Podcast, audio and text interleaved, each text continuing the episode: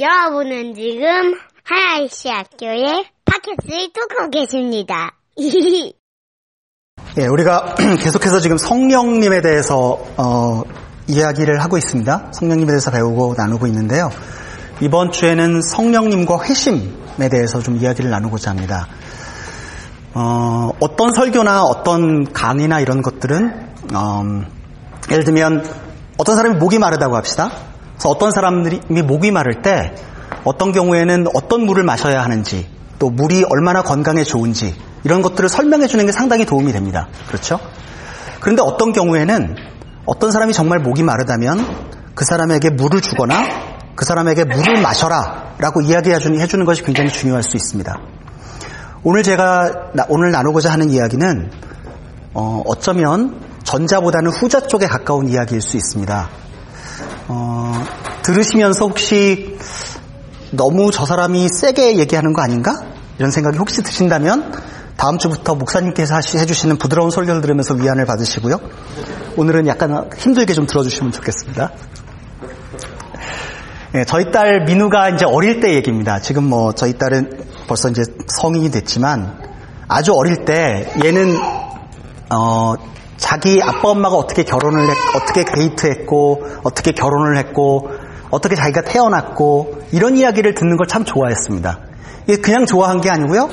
해주고 해주고 해주고 해주고 또 해주고 또 해주고 또 해주고 그러고 나서도 또 해주고 또 해주고 또 해주고 그래도 또 해달라고 그랬습니다. 지금 아이들을 키우시는 분들이 어떤지 모르겠어요. 왜 그렇게 아빠 엄마가 어떻게 데이트하고 어떻게 만났고 제가 어떻게 태어난지를 왜 그렇게 궁금해했을까? 참 신기했는데 글쎄 왜 그랬을까요? 자기가 왜 그렇게 태어났, 태어났다는 사실을 왜 그렇게 알고 싶어 했을까요? 아마도 자신의 존재 근거가 되는 그 자신의 시그니피컨스가 무엇인지를 확인하고 듣고 싶었던 것이 아닐까 이런 생각을 해봅니다. 미국에서 독립기념일을 기억하는 것이나 한국에서 3.1절, 또 개천절, 광복절 뭐 이런 것들을 기념하는 것들이 다 비슷한 이유일 것입니다. 어떻게 이 나라가 생겼고 우리나라의 뿌리와 근원이 어떤 것이고 우리가 과연 어떤 사람들인가 이런 것을 반복해서 기억함으로써 우리가 누군가라는 걸 확인하고 싶어 하는 것이죠. 구약을 보면 이스라엘 백성들은 반복해서 자신들이 출애굽의 민족임을 반복해서 기억했습니다. 그래서 굉장히 오랜 시간이 지난 후에도 6월절이 되면 무교병을 만들어서 그것들을 먹고 그래서 자신들이 어, 이집트에서 노예가 되어 있었는데 하나님께서 은혜로 자신들을 이집트에서 구원해내셨다라는 것을 반복해서 또 기억하고 또 기억하고 하는 일들을 시작했었습니다. 자신의 민족적인 근원과 아이덴티티가 어디 있는지가 거기에 달려있기 때문에 그랬죠. 우리는 어떻습니까? 우리의 영적인 생명과 어, 우리의 그 영적인 그 생명력과 또 우리의 우리가 과연 어떤 사람인가 하는 그 아이덴티티는 어디에 달려 있나요? 우리가 도대체 어떻게 회심했고, 어떻게 복음을 받아들였고, 어떻게 해서 여기까지 와 있는 것일까요? 도대체 우리의 신앙의 시그니피컨스는 어디에 있는 것입니까? 오늘은 이래서 이 회심에 대한 이야기를 좀 해보려고 합니다. 회심, 그러면 어떤 생각이 드세요? 굉장히 종교적인 느낌이 많이 드시죠? 뭔가 이런 생각이 들 겁니다. 눈물을 흘리면서 손을 들고 막 이렇게 감동적으로 막 이래야 될 것 같은 느낌? 아니면 뭔가 이렇게 잘 차려입은 목사님이 강단에서 막 이렇게 막 예수를 믿으라고 이렇게 막 설득하고 때로는 강요하는 것 같은 느낌?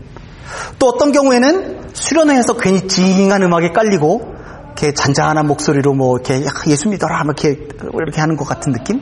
이런 느낌이 혹시 드시나요? 복음을 알지 못하는 사람에게 복음을 소개해 본 적이 있으십니까? 어떻게 예수님을 알지 못하는 사람이 예수님을 알게 되는 것일까요? 도대체 이 사람에게 아무리 설명을 하고 설명하고 또 설명을 해도 이 사람이 이해를 못하는 거예요. 받아들이지 못하는 거예요. 그래서 발을 동동, 동동 굴러본 경험이 있으십니까? 어떻게 하면 그런 사람들에게 복음을 이야기해 줄 수 있는 걸까요?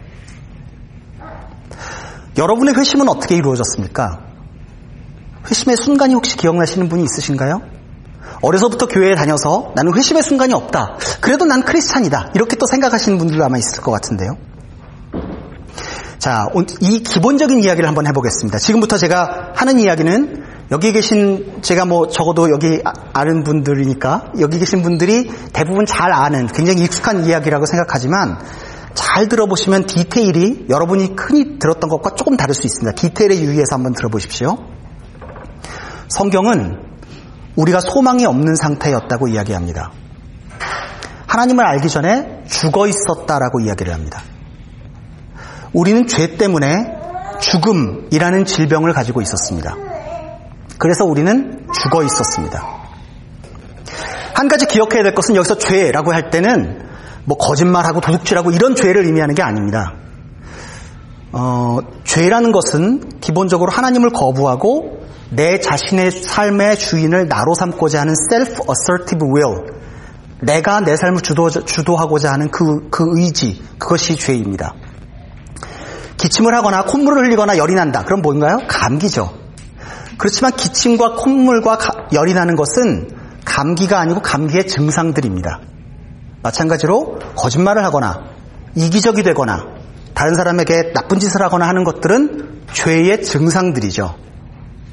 죄의 본질은 우리가 하나님을 떠나 있고 하나님을 거부한다는 데 있습니다. 그리고 우리는 그 죄의 문제를 가지고 이 땅에 태어납니다.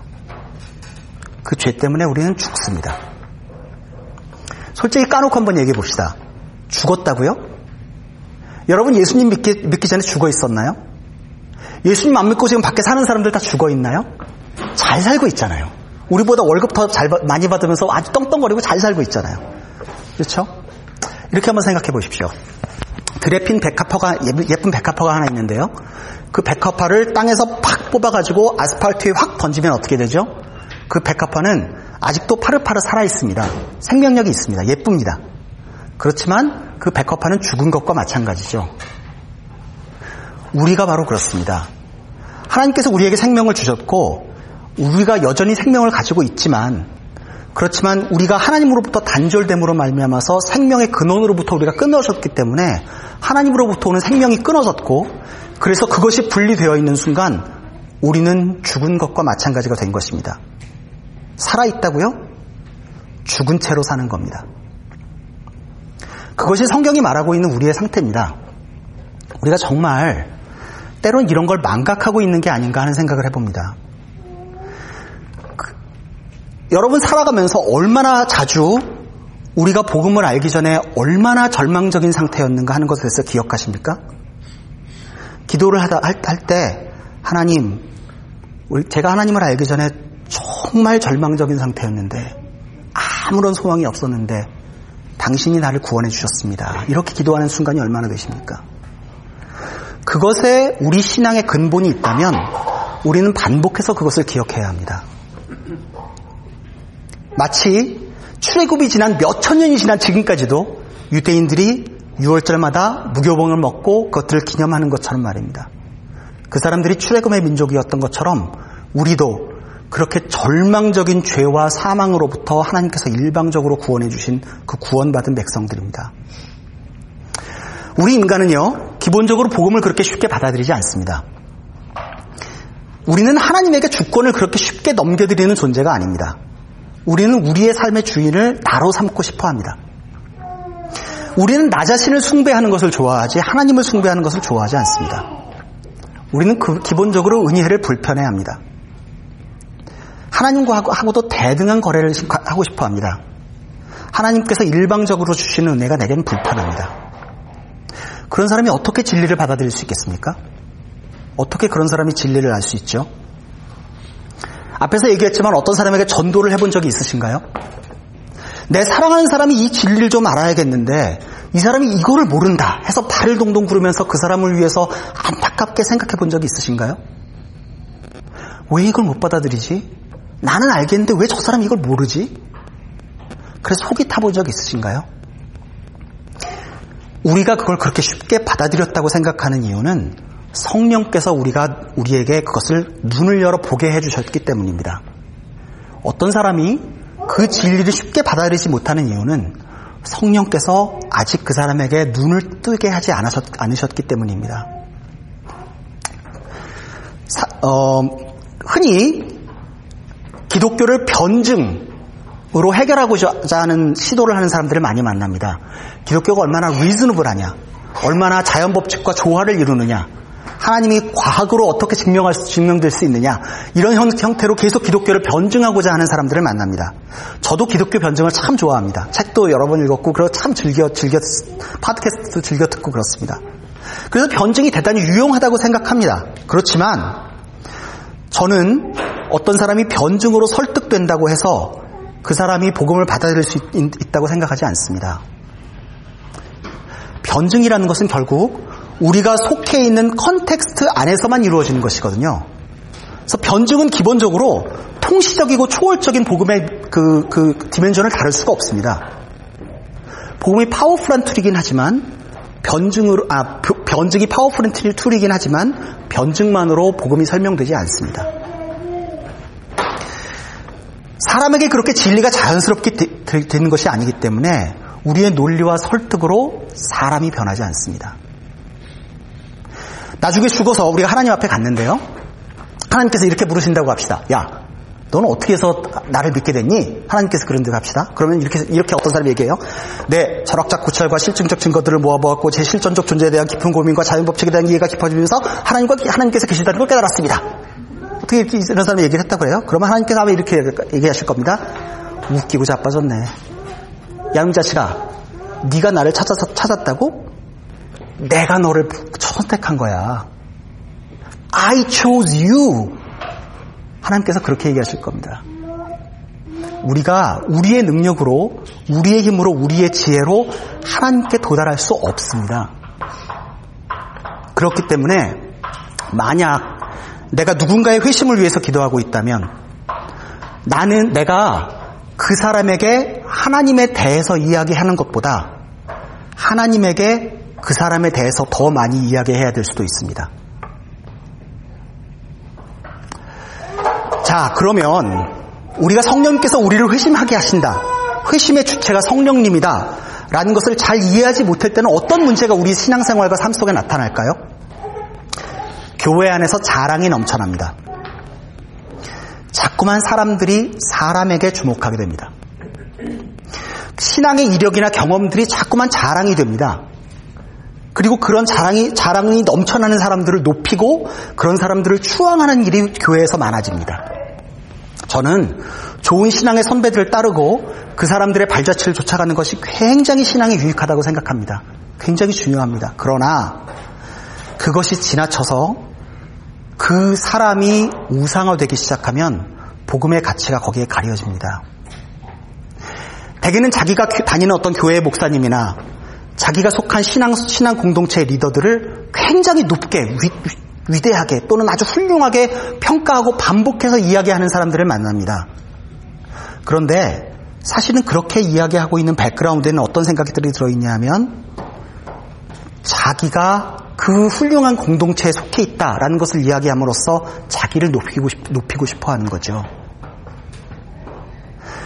그래서 순복 음교회 다니는 사람들은 자기가 다 조용기인 줄 압니다.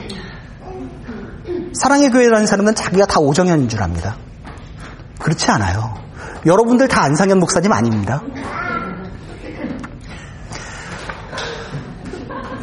신앙의 회심과 그에, 그에 따른 신앙의 주도권을 가진다면 우리가 그렇게 됩니다. 그리고 반복되는 이야기지만 우리가 굉장히 교만해집니다. 왜냐하면 이 구원의 깨달음을 내가 얻었다고 생각하거든요. 여러분 혹시 예수님을 모르는 사람들에게 그 사람들을 보면서 저 진리도 모르는 것들 이런 생각해 본 적 없으세요?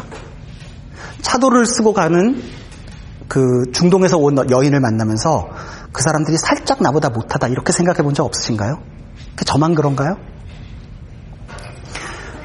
성령님께서 내 눈을 열어 진리를 알게 된, 된 거기 때문에 내가 그렇게 자랑할 수 없습니다. 내가 교만할 수 없습니다. 나는 정말 죽음에 있었거든요. 나는 아주 절망적인 상태였거든요. 내가 지금 이 진리를 알게 된 것은 성령님께서 나에게 눈을 열어서 그것을 보게 해주신 것이거든요. 특별히 이 다원주의 사회 속에서 기독교가 욕먹는 가장 큰 이유 가운데 하나는 기독교인들이 진리를 독점하고 있는 것처럼 행동하고, 행동하고 있기 때문 아닙니까? 그렇죠? 우리는 진리를 독점하고 있지 않습니다. 기독교인들은 진리를 독점하고 있을 만한 권한이 없습니다. 진리를 독점할 수 있는 유일한 권한은 하나님에게만 있으십니다. 우리는 그 진리의 끝자락을 그것도 성령님께서 눈을 열어 보여주셨기 때문에 그저 조금 붙잡고 있을 뿐입니다. 우리는 우리를 자랑할 수 없습니다. 그래서 우리는 다른 사람들에게 진리를 강요하는 것도 멈추어야 합니다. 우리의 적극적인 리치아웃이 틀렸다고 하는 것이 아닙니다. 우리는 예수님을 모르는 사람들에게 우리가 믿는 진리가 무엇인지를 설명할 의무, 의무들과 사명을 가지고 있습니다. 그렇지만 그것이 강요의 형태가 되면 우리는 성령님을 무시하는 것입니다. 회심은 결코 피상적이나 가볍게 이해해서는 안 됩니다. 교회에 다니니까 어려서부터 신앙생활 했으니까 매주 교회 예배 안 빠지니까 이런 식으로 생각하면 안 됩니다. 제가 예전에 이런 범퍼 스티커를 본 적이 있습니다. 아마 들어보신, 들어보신 적도 있을 겁니다. 한번 들어보십시오. If going to church makes you a Christian, does going to a garage make you a car?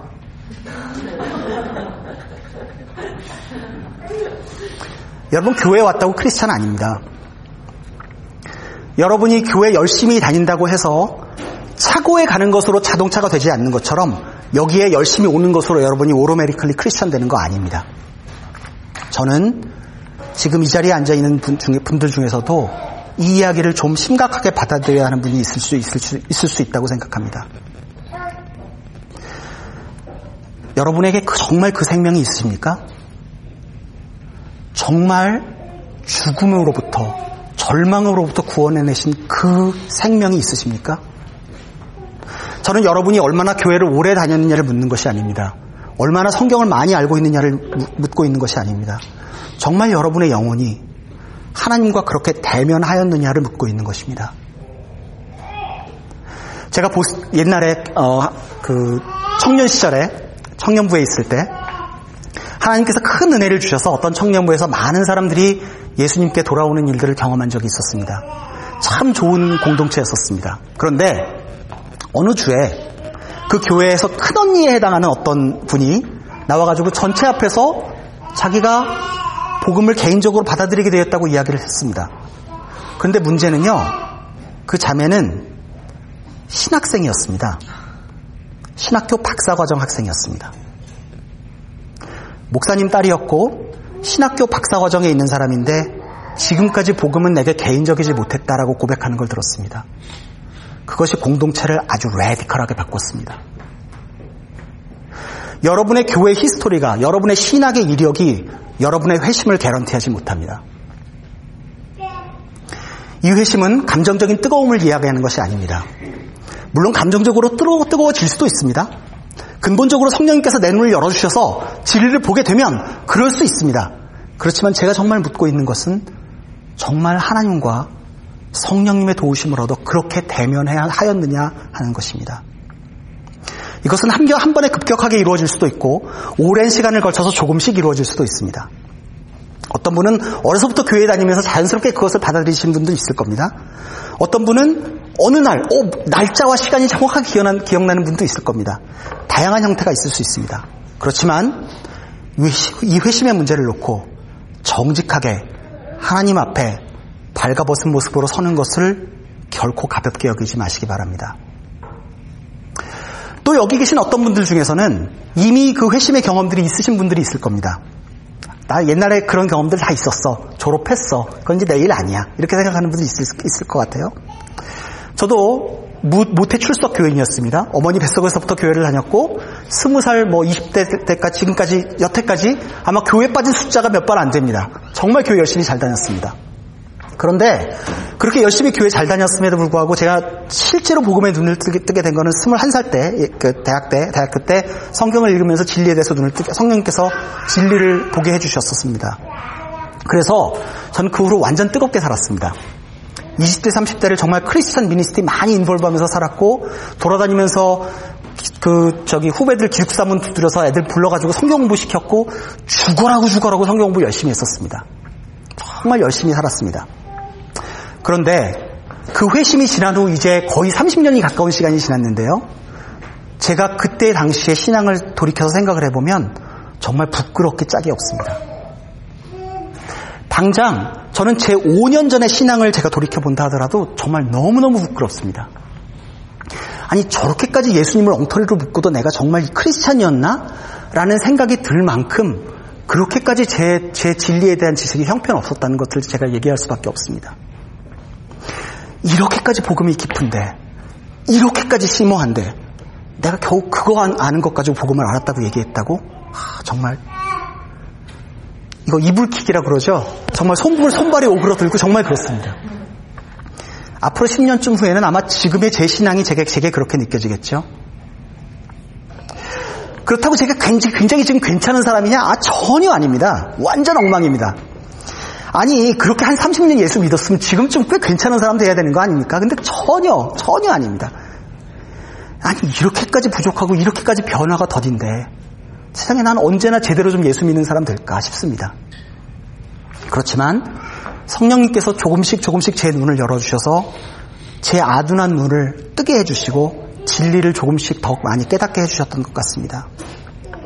어떤 때 성경을 읽다가 성경 한 구절이 너무 무거워서 성경 한 장을 physically 넘기지 못하고 그냥 그 자리에 freeze 돼서 앉아 있는 적도 있습니다. 기도를 하다가 하나님의 임재가 너무 커서 그야말로 세상과 나는 간데없고 구속한 주만 보이는도다. 그 찬송가가 정말 내 얘기구나. 그렇게 이야기하면서 기도하는 순간들이 있습니다. 매번 그러느냐? 당연히 아니죠. 가끔 그렇습니다. 그런 경험들을 통해서 조금씩, 조금씩, 조금씩 하나님을 더 알아, 알아가게 되는 것 같습니다. 제가 좋아하는 어떤 분이 이런 표현을 쓰셨습니다. 누구나 예수님을 믿을 때는 심하게 이단이라고. 신앙생활은 조금씩 조금씩 하나님을 알아가면서 하나님에 대한 오해를 풀어가는 과정입니다. 그런 의미에서 저는 회심은 평생에 걸친 과정이라고 생각합니다. 평생 매일 회심해야 합니다. 제가 저희 성경부 그 저기 자자씨 그룹에서는 이 얘기를 했는데요. 여러분은 짜장면이 언제 짜장면이 된다고 생각하십니까? 면발을 길게 뽑을 때, 면발을 물에 넣고 삶을 때, 면발을 그릇에 담았을 때, 짜장을 소스를 그 위에 얹었을 때, 막 비볐을 때, 먹었을 때, 소화됐을 때, 짜장면 값을 지불했을 때, 뭐 중국집 주인은 그렇게 생각하겠죠? 언제 짜장면이 되시, 되나요? 그게 되게 애매합니다. 사람의 관점에 따라서는 다 먹고 나서도 이건 맛이 없으니까 짜장면이 아니야. 이렇게 생각하는 사람도 있을 수 있죠? 그렇지만 우리가 아는 것은 우리가 시킨 게 짜장면이고 우리가 먹은 게 짜장면이라는 건 압니다. 어떤 시점인지는 불분명해도요. 회심이 때로는 그렇습니다. 언제 회심하느냐? 잘 모르겠습니다. 되게 애매할 수 있습니다.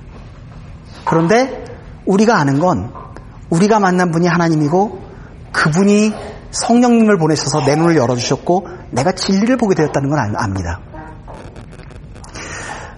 교회 다니면서 그냥 착하게 아무 거부 없이 그냥 자동차가 차고에 가듯이 그렇게 교회에 다니는 사람들보단 어쩌면 격렬하게 저항하고 반항하고 그거 아니라고 악악소리고 소리 지르고 하는 사람이 차라리 그 안에서 성령께서 일하고 계실 가능성이 더 있을 수도 있습니다.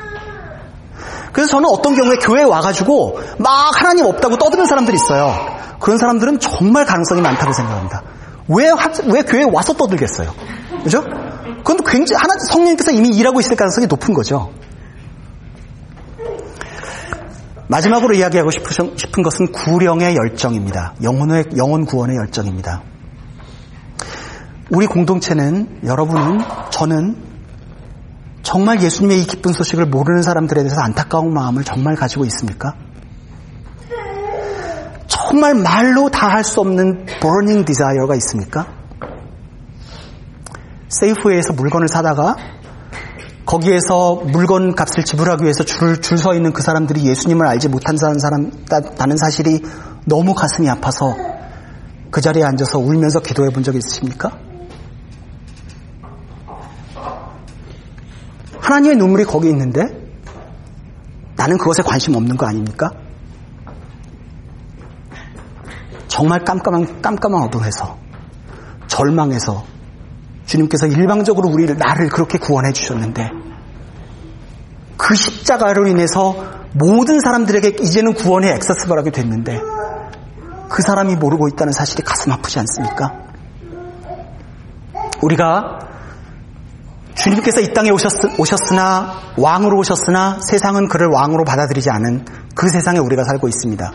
그 세상 속에서 우리가 너무 편한 것 아닙니까? 그러니까 예수천당 부신지옥 이거 하자 그거 아닙니다. 그렇게 하면 안 됩니다. 우리는 충분히 시빌 해야 되고 충분히 어, 다른 사람들에 대해서 존중해야 되고 다른 종교와 다른 가치관에 대해서 존중할 필요가 있습니다. 그리고 그 사람들을 그 사람들에게 절대로 우리 우리의 것을 그렇게 일방적으로 강요할 수 없습니다. 그렇지만 누군가는 그렇게 안타까워해야 하지 않겠습니까? 누군가는 그 세상을 보면서 눈물로 기도해야 되지 않겠습니까? 성령께서 그 사람들의 마음에도 들어가셔서 그 사람의 마음을 좀 열어주시도록 우리 그리스도인의 눈물이 그치면 세상은 망합니다. 세상은 우리 눈물의 기도로 기도로 지탱됩니다.